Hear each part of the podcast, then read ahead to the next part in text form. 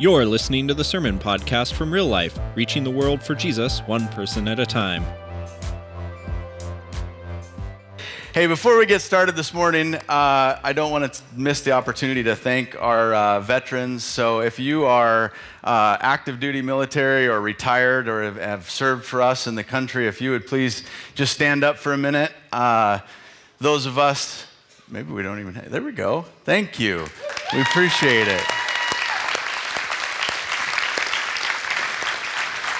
Sometimes we, sometimes we are around folks that have sacrificed a lot for us as a country and we don't even know it because we just didn't know that you served. And so we appreciate your service and uh, opportunity to say thanks to you. So, well, this morning we're jumping into a new series, and uh, we called it Relationships Matter um, for a couple reasons. One, first off and foremost, because they do, right?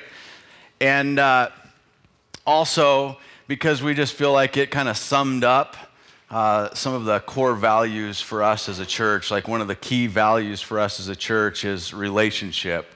And we're going to take a couple of weeks and we're going to kind of um, maybe not learn new things so much as be reminded of why we do things the way we do as a church.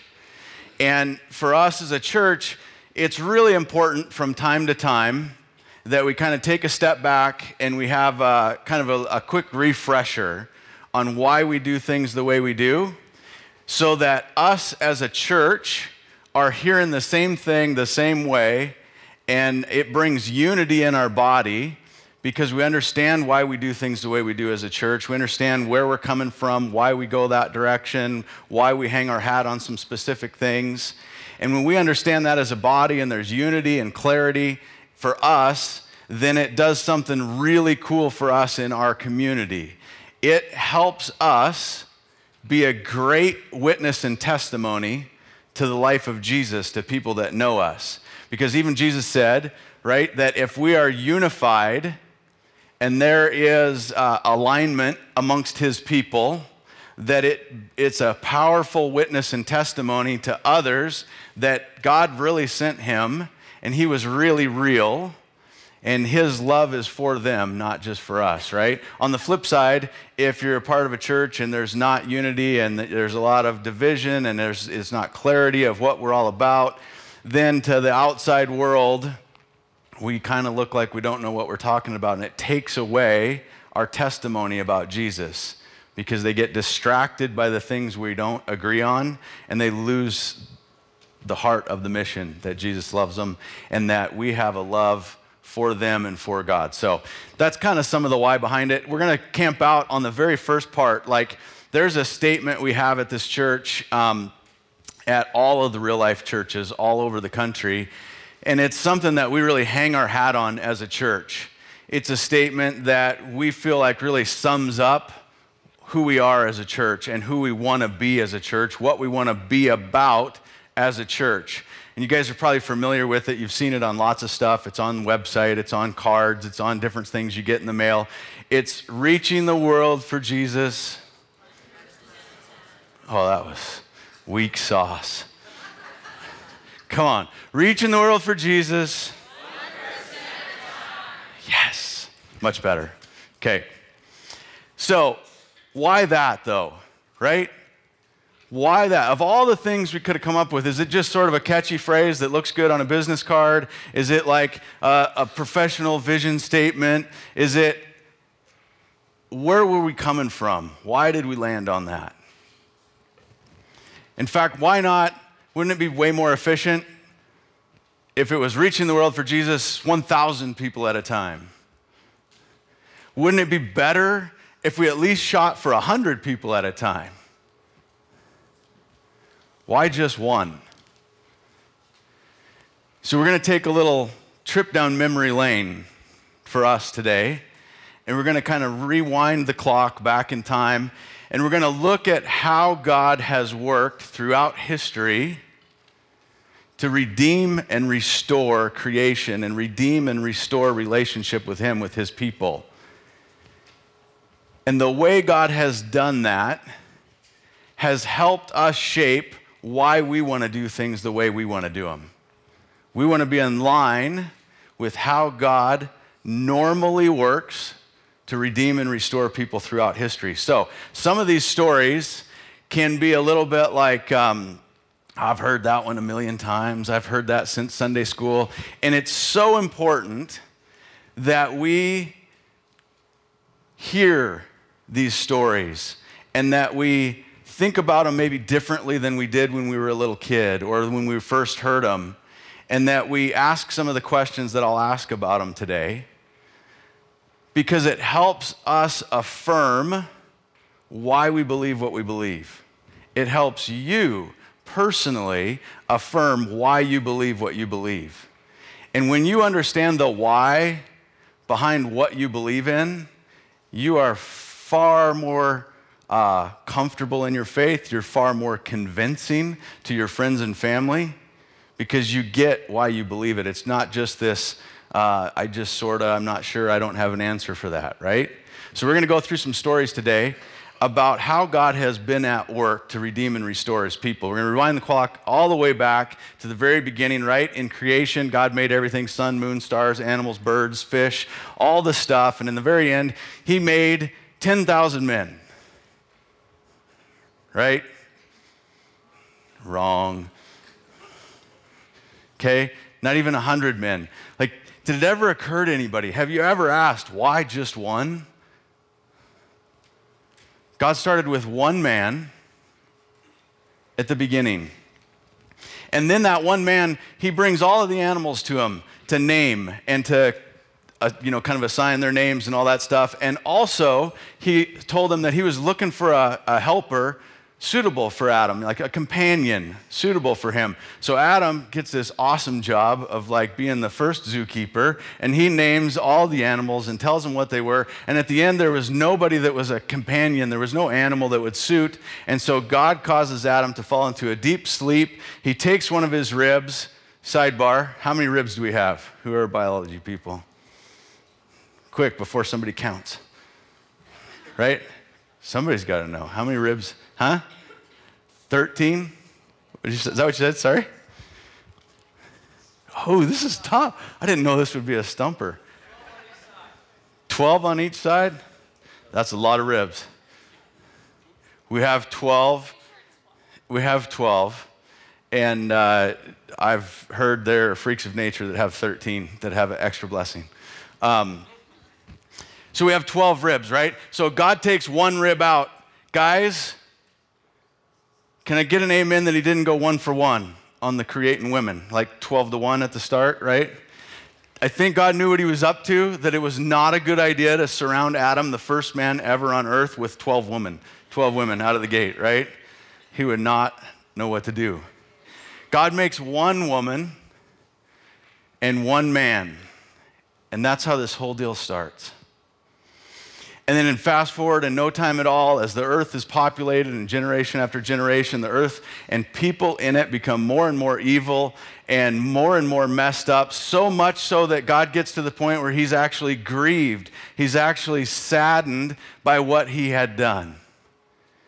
And he's at the point of actually wiping creation clean from the face of the earth, except for one man, Noah found favor in the eyes of the Lord. And through one man, God brought redemption for his plan.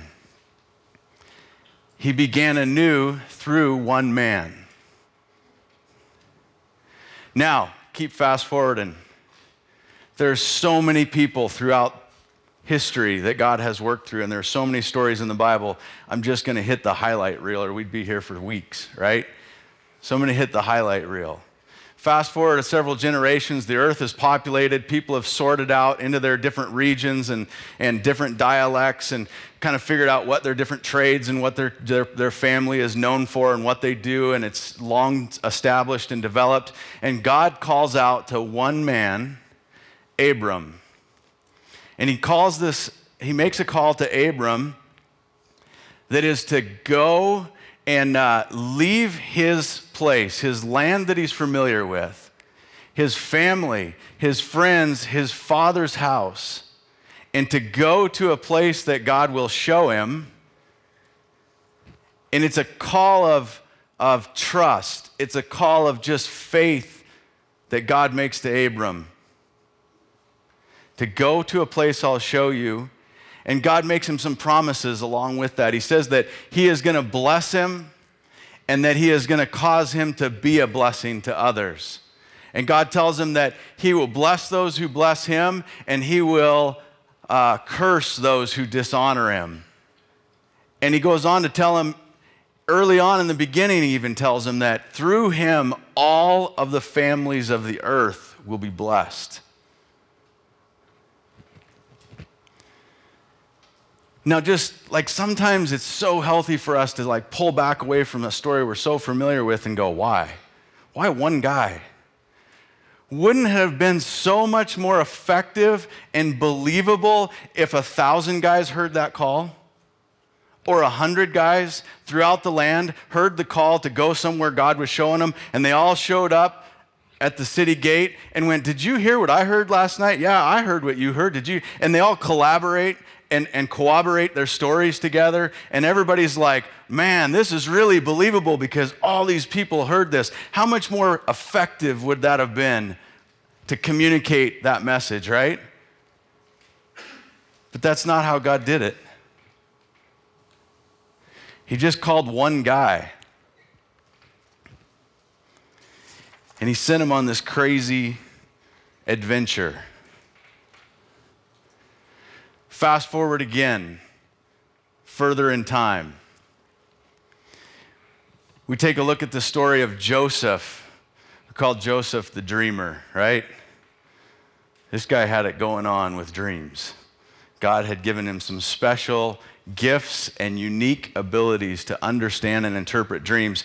Joseph starts off as this young boy in a big family of boys we have five kids, four boys, and so I know what it's like to have a lot of boys, and they had way more than that. Joseph got a lot of noogies, right? He was the young buck in the family, and there had, I just know that boys, universal throughout history, right? There's WrestleMania going on for sure.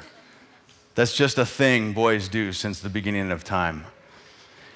Joseph, as a young boy, starts to get these dreams and he's dreaming about weird things.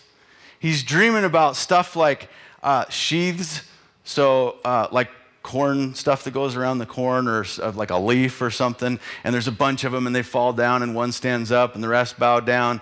And then he dreams about suns and moons and stars and all these things. And god helps him understand what those dreams mean. And maybe not so wisely joseph goes and tells his brothers that he's had dreams and God's spoken to him and he's going to actually be in charge of them one day. Which, if you're the little guy in a family of a bunch of big brothers, that probably doesn't go over so well, right? He even tells his parents that one day he's probably going to rule over them. Well, as you can imagine, it wasn't very well received. So much so that some of his brothers actually had it in for him to the point that they wanted to kill him there was more than a, this little brother's a pain in the butt. There was, we'd rather have life without this little brother. And so they hatch a plan to kill him. There's some arguing going back and forth, and they decide, you know, if we're going to get rid of him, let's at least make a buck off of it. So we'll sell him as a slave, be rid of him. And they tear up his coat and put goat's blood on it, give it back to his dad. So his dad thinks that he's dead. They sell him off as a slave. His brothers go back and it's the sadness that the younger brother died and something tragic happened to him and they don't know what. They're living in Guiltville over here. Joseph gets sold to a slave trader. The slave trader eventually sells Joseph to a guy named Potiphar. Potiphar is the captain of Pharaoh. He's the captain of his guard. Pharaoh is the king of Egypt at the time. So this guy is like head of security for the king of Egypt. Joseph becomes his house slave. Okay? God is with Joseph, and Joseph is gifted and talented and a, a, good leader and a good steward of his duties, and he does really well. And over time, Potiphar sees that this guy knows what he's doing. He gives him more and more responsibility to the point where he's kind of running his whole household, and everything was going awesome until Potiphar's wife kind of got the hots for him a little bit. And Joseph gets accused of attacking Potiphar's wife, which he didn't do, and he ends up finding himself thrown in jail. So now we've got this guy, Joseph, going through all of these crazy circumstances. He ends up in jail. What do you do in jail when you got a couple other guys in jail with you? You start talking and telling stories. And these two other guys that happened to be in jail with him one was a baker for the Pharaoh, one was a cupbearer that used to bring him his wine. And they start sharing stories while they're in there, and they share some stories along the way about how they had had some weird dreams. And Joseph cues right up. He's like, I happen to be the dream guy. right? I don't know what he said. But he said, I know about dreams. And so he tells these guys, Tell me about your dreams. They tell him about their dreams, and he goes, Let me tell you what they mean. And he tells them what they mean. And bam, exactly how he said it would happen, how he interpreted their dreams, those things actually happened, right? The cupbearer ends up getting put back into service. And sometime later, Pharaoh, the king of Egypt, a leader of millions, starts having weird dreams. And he doesn't understand them, but he, he, they're coming often enough, and there's unique enough things about his dreams that he knows not to dismiss them. And so he starts asking people, Who knows how to interpret dreams? Where are my wise men? Where are the different people that could tell me what these mean? And nobody can be found that can help him understand what these dreams mean. But they just won't go away. Meanwhile, the guy that serves him his wine goes, You know, I remember this guy I was in jail with. And he interpreted some dreams, and everything he said worked out just like he said it would. I, and it's like, bam, get that guy out of jail immediately. All of a sudden, Joseph is yanked out of jail, brought before the king of Egypt. And Pharaoh tells him his dreams. And God is with Joseph, and Joseph interprets these dreams and tells him everything that's going on. And he helps jo- uh, the king understand that there's about to be these like horrible seven years of uh, famine coming. But first, there's going to be seven years of like bounty. Things are going to just be growing like crazy. It's going to be awesome. But it's going to be followed by this terrible drought and this horrible famine where food will be scarce, if not impossible to find. And Joseph goes from sold as a slave, thrown in jail, falsely accused, to right hand man of the king of Egypt. I mean, it's just. Uh, it's just insane when you look at these stories how God worked and stuck with his man. And so we know a lot of how the story goes. We zip back over to Guiltville, where his brothers and family were living over here, right? And they are now, years later, experiencing the drought and the famine, and they're struggling to find food and to survive along with the rest of God's people. And they gather together whatever they can to barter and buy, and they go to back to get food from Egypt, the only place that has any. And so they go there, and there's a, a, series of exchanges that happens between Joseph and his brothers, and they go back and forth. And ultimately, what happens is Joseph reveals himself and tells the story of what happened and who he is and how he got there. And there's reconciliation with his brothers. He forgives his brothers. God worked through his circumstances and his faithfulness in his circumstances to bring about restoration for his family. But even bigger, God worked through his faithfulness, no matter what his circumstances, to bring about rescue and salvation for his people.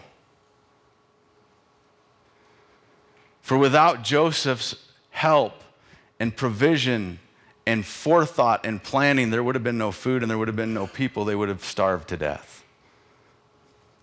And it's like you look at a story like that and you're like, couldn't God have done it another way? Do you ever look at how God did something and wonder why that way and not like the 10 other ways that come to mind? Like, why didn't God just cause it to rain where his people were and make everything grow so that they didn't have to be hungry. Like, why didn't God raise up some foreign army and stir up strife about something so that they would go and attack Egypt and, and all of a sudden Egypt's vulnerable and all their food's available? Like, there's so many things you could think of that are like God answers to how this could have been resolved. And God weaved this story and worked through this man, Joseph, to bring about rescue for his people. Fast forward more generations. We've got another guy. Now we're still in Egypt. But we've got a new king of Egypt that is now paranoid.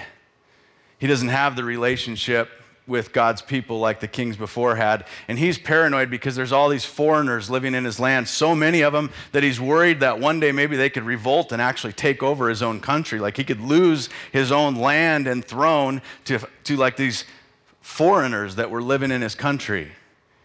And so he enslaves them, he takes away their liberty, their freedom, and he makes their life intolerably difficult. And here again, God's people are oppressed, are enslaved, are in a hard way. And there's so many different things God could have done to solve that problem. But God calls out to one guy. God calls out to Moses, a guy that no less argued back with God if he was really the right solution for this deal. Are you sure? And God stuck with his plan and he called Moses, and through Moses, he brought about rescue for his people, restoration, reconciled them to him to lead them to a better place. Keep fast forwarding. We've got this guy that all of us are familiar with named King David. Before King David knew what his whole life was going to be about, there was a prophet named Nathaniel. And God spoke to the prophet Nathaniel, one guy, and he told Nathaniel, David is my guy. And you should get a pen out because I have some things I want you to tell him. And he tells Nathaniel a bunch of things to go and tell David. And so when Nathaniel comes to David, it's God said, that's how that works. God said, and so he tells him a bunch of things, but one of the things he told him is that God said he's going to make you a great man. He's going to make you a great leader. And the, the people that have afflicted your people for so long, have come against your people for so long under your leadership, it won't be that way anymore. And he also told him that through his line, through his lineage, was going to come one that would reign on the throne forever. God worked through one guy to deliver this message to David, one guy.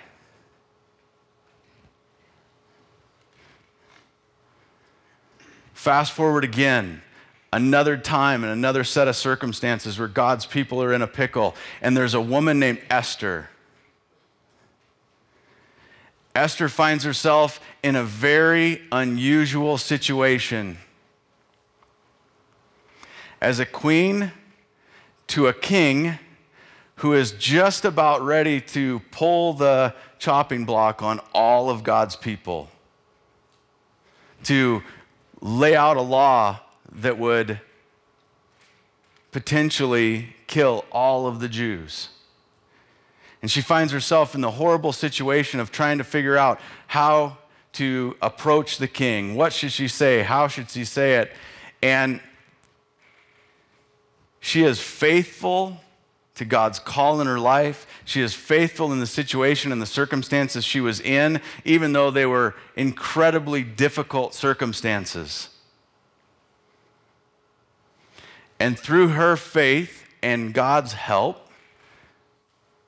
the whole situation is turned upside down, and God's people are not uh, only not killed, but they're saved and have safe haven.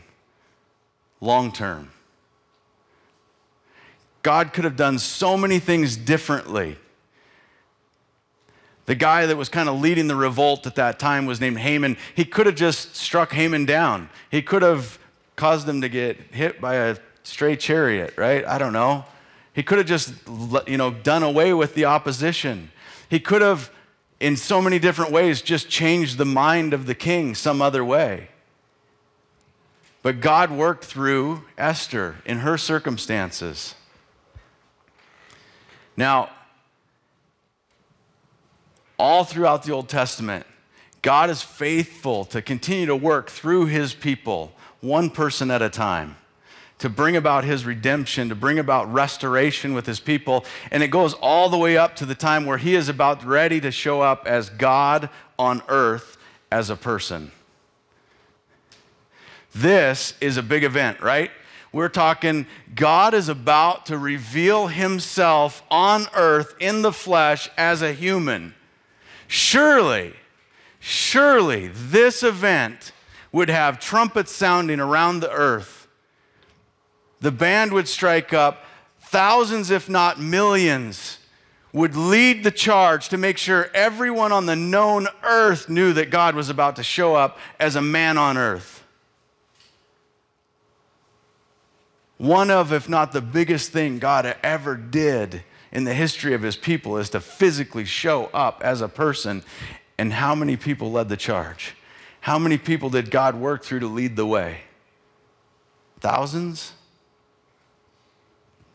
Nope. Hundreds? Nope. One guy. Does that ever strike anybody as crazy? One guy God entrusted to go and tell people that he was coming to earth as a person, that you were going to get ready to meet God in the flesh. One guy is how God chose to announce his arrival.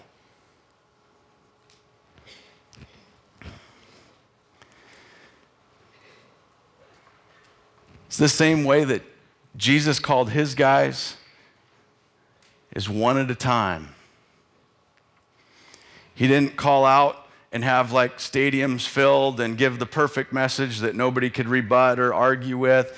He could have done something different where maybe he had scribes come along and he just put the perfect message together and had it written out in every language and every tongue and made it fit for every people's circumstances and just sent out a million things to the corners of the earth so that everybody had the exact message they needed and the, whole gospel just right in front of them, quick and fast and simple.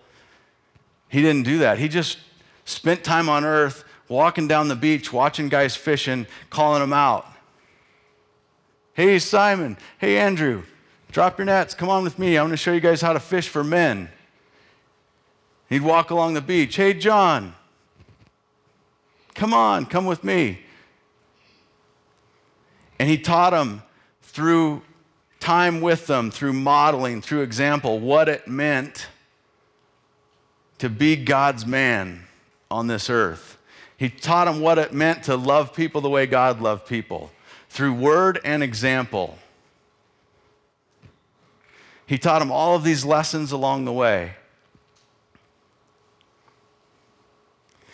Because of that, we have this great example, not just through Jesus, but all throughout history, of how our God works to reach out and redeem and restore his people and reconcile people to a right relationship with him. And when we know, when we can look back and go, all throughout history, not just once in a while, but time after time after time after time after time, all throughout history, God has worked this way. When he sent Jesus, Jesus worked this way.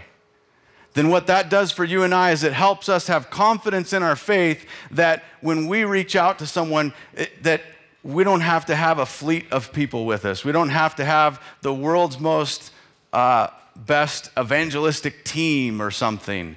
That God will be faithful to continue to work through each of us, one person at a time, just like He always has been.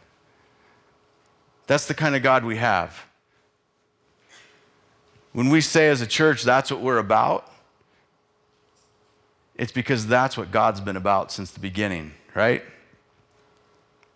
And not just God, not just Jesus, working through Jesus and working through other guys he's called, but it's been the same way with uh, other people I know too. Like I've seen God work one on one through other people.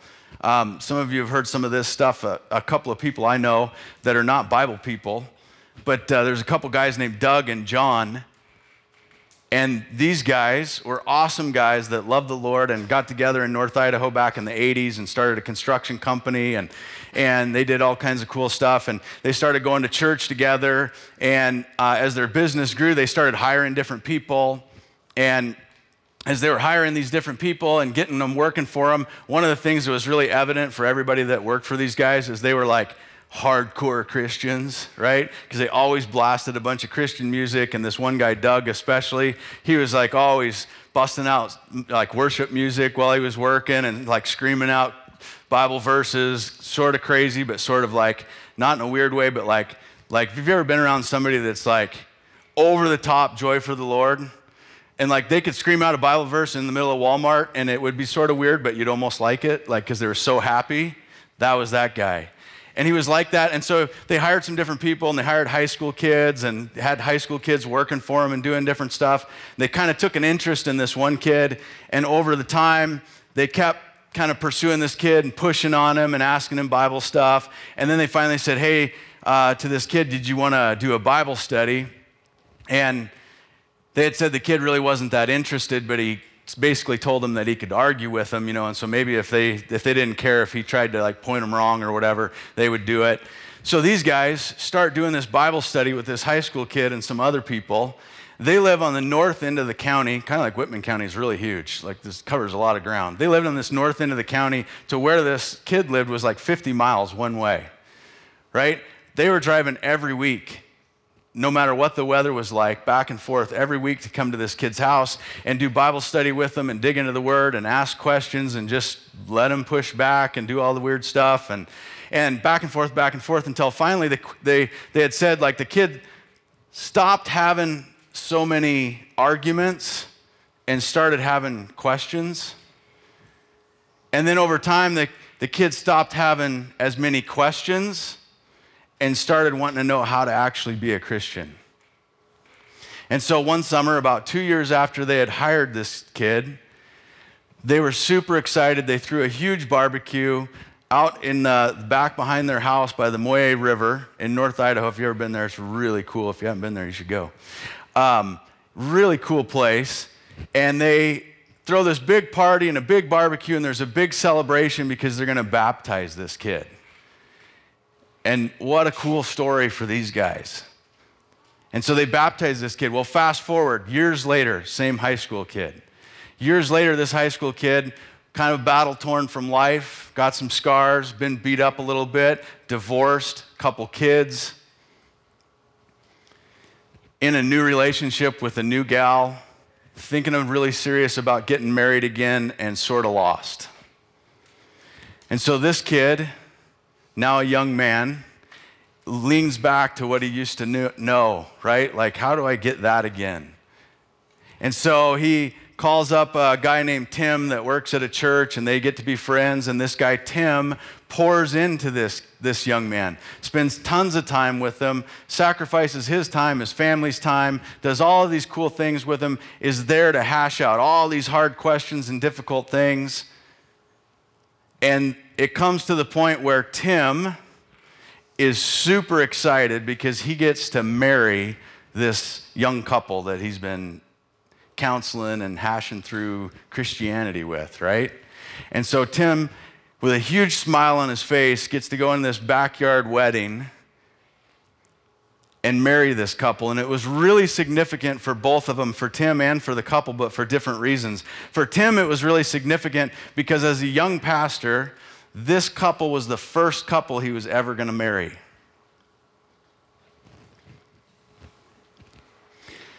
For Lanny and I,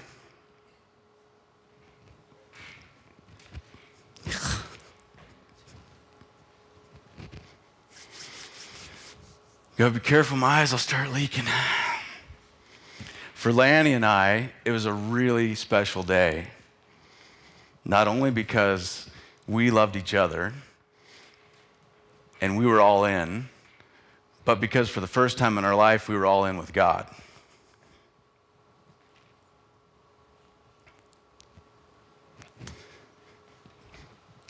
And that should be a happy thing. I don't know why I say that and I get sad because it it's awesome, but it's like it's just emotional because I know where I've been without God. And I know how valuable those people were in my life that I wouldn't be there if they weren't faithful to where God put them to use them in our life. And I know if we were to go walk around this room right now and ask everybody what your story is, who are the people in your life, you would have name after name after name of people that God's used. And they would be amazing, awesome, awesome stories, right? In fact, let's do it. Let's not take the time to do the whole story because we got to go home sometime. But seriously, who are some of the people, just first names?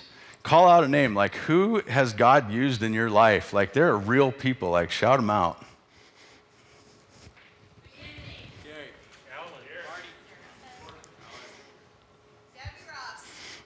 nice. I know that one. Who else? Keep going.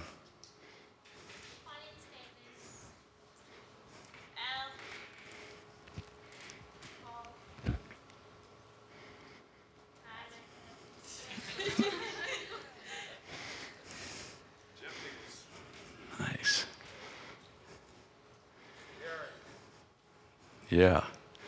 I bet this guy come, name comes up in a few stories. Derek Murphy. We're going to wrap this up real quick in a second. So while we get ready to do that, let's have the communion server start serving communion. I'm talking too much, so come on. Sorry. Every week we do communion here. If you're new with us, we have what we call an open table at communion, and that just means that if you want to celebrate uh, Jesus' death, burial, and resurrection with us, that we would invite you to have communion with us. Um, also, just a couple little communion reminders, real quick. Um, uh, if you're not a Christian and, or you're not sure and you're just maybe got questions about where you're at in your faith, um, there's no big hard fast law that you can take communion or can't take communion, but it's it's for people that have a relationship with Christ and um, are remembering what he has done for us through, through uh, his death on the cross and his resurrection. So there's that piece. The other part is it's important for us to remember as we take communion each week that we're supposed to be kind of in a right standing with our brother. Or, you know, so if you're frustrated and ticked off and came in here at odds with your wife or with a family member or a kid or a friend, like the Bible teaches us, we should um, not take communion and get that business dealt with and then take communion again when we're square with each other. So, just some little reminders as we get ready. All right, let me wrap it up here.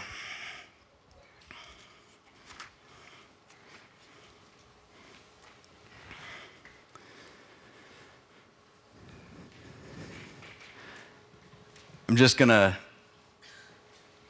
zip on to our implications, guys. Um, what does this really mean for us?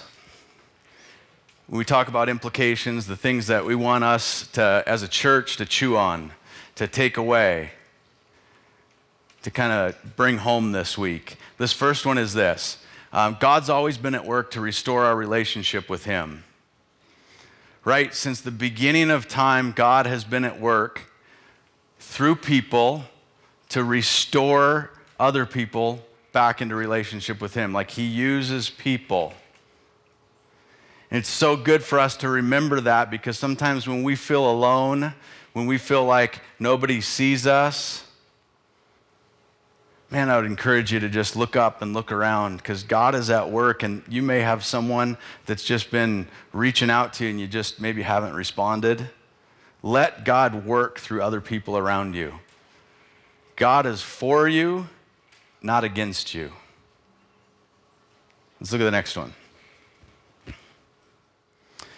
Are we willing to continue to be used by God to accomplish His plans in our family, our church, our town, and beyond? If you haven't read Esther lately, I would encourage you to go back and read it. It's not a long story, But man, if that story doesn't encourage you to have bold faith and to be God's kind of person in the relationships wherever God's got you, like she, that relationship, her faith, should, it should just, should just inspire you and spur you on. So that'd be a great one to read again. Let's look at the next one. Do you believe there are people around you in your family, at work, or even your community who need to hear how God reached you? I think about it like this. This, this is just the picture that comes to my mind. Like, how awesome would it be to hear your name come up when someone else was telling their testimony of how Jesus reached them? Imagine in our little town right here, you're sitting in uh, Cafe del Rio or whatever that place is called. What is it called? Cafe Moro there. I got my cafes and Mexican restaurants mixed up. Can't run a music stand and I'm bad at names, so, you know. Thank you, Jesus. What if you're at Starbucks, down at Thomas Hammer, you're wherever your place is, right? And you're hanging out with a buddy or a girlfriend and you're having coffee. And like I've heard, we've all had this where you overhear a conversation around you and you're trying to not eavesdrop, but you sort of are. Like, what if you were in one of those situations and then you realize the conversation going around was like distinctly Christian, right? That there's, they're, they're talking about Jesus and stuff. And what if, as they're telling, you realize that somebody's telling somebody else how they became a Christian? And what if you heard your name in the story behind you? Tell me that wouldn't just light you up. And amazing, what if you didn't even know who it was? Let's be those kind of people. We can do that. We can have a relationship with Christ because of what he did for us on the cross. Every week we celebrate it. We remember Jesus. We remember what he did for us. We remember that on the night he was betrayed, that he took the bread and he broke it and he gave thanks and he gave it to his guys and told them to to eat it and remember that it represented his body um, as often as they did it. Then he took the cup and he told them that this was the cup of the new covenant, and uh, as often as they got together to remember that, that that's what that represented. Lord, we love you. You are so good and so faithful. You are a stick with us kind of God, and you've proved it throughout history. Thanks that you've worked that way and that you continue to work that way. We're excited to see how you continue to use regular people to do amazing things that a lot of times we don't understand. We love you, Lord. Amen. We hope you've enjoyed this message from real life. If you'd like more information on who we are, what's happening in our church, and how you can get involved, visit us on Facebook and Twitter and visit our website, liferotp.com.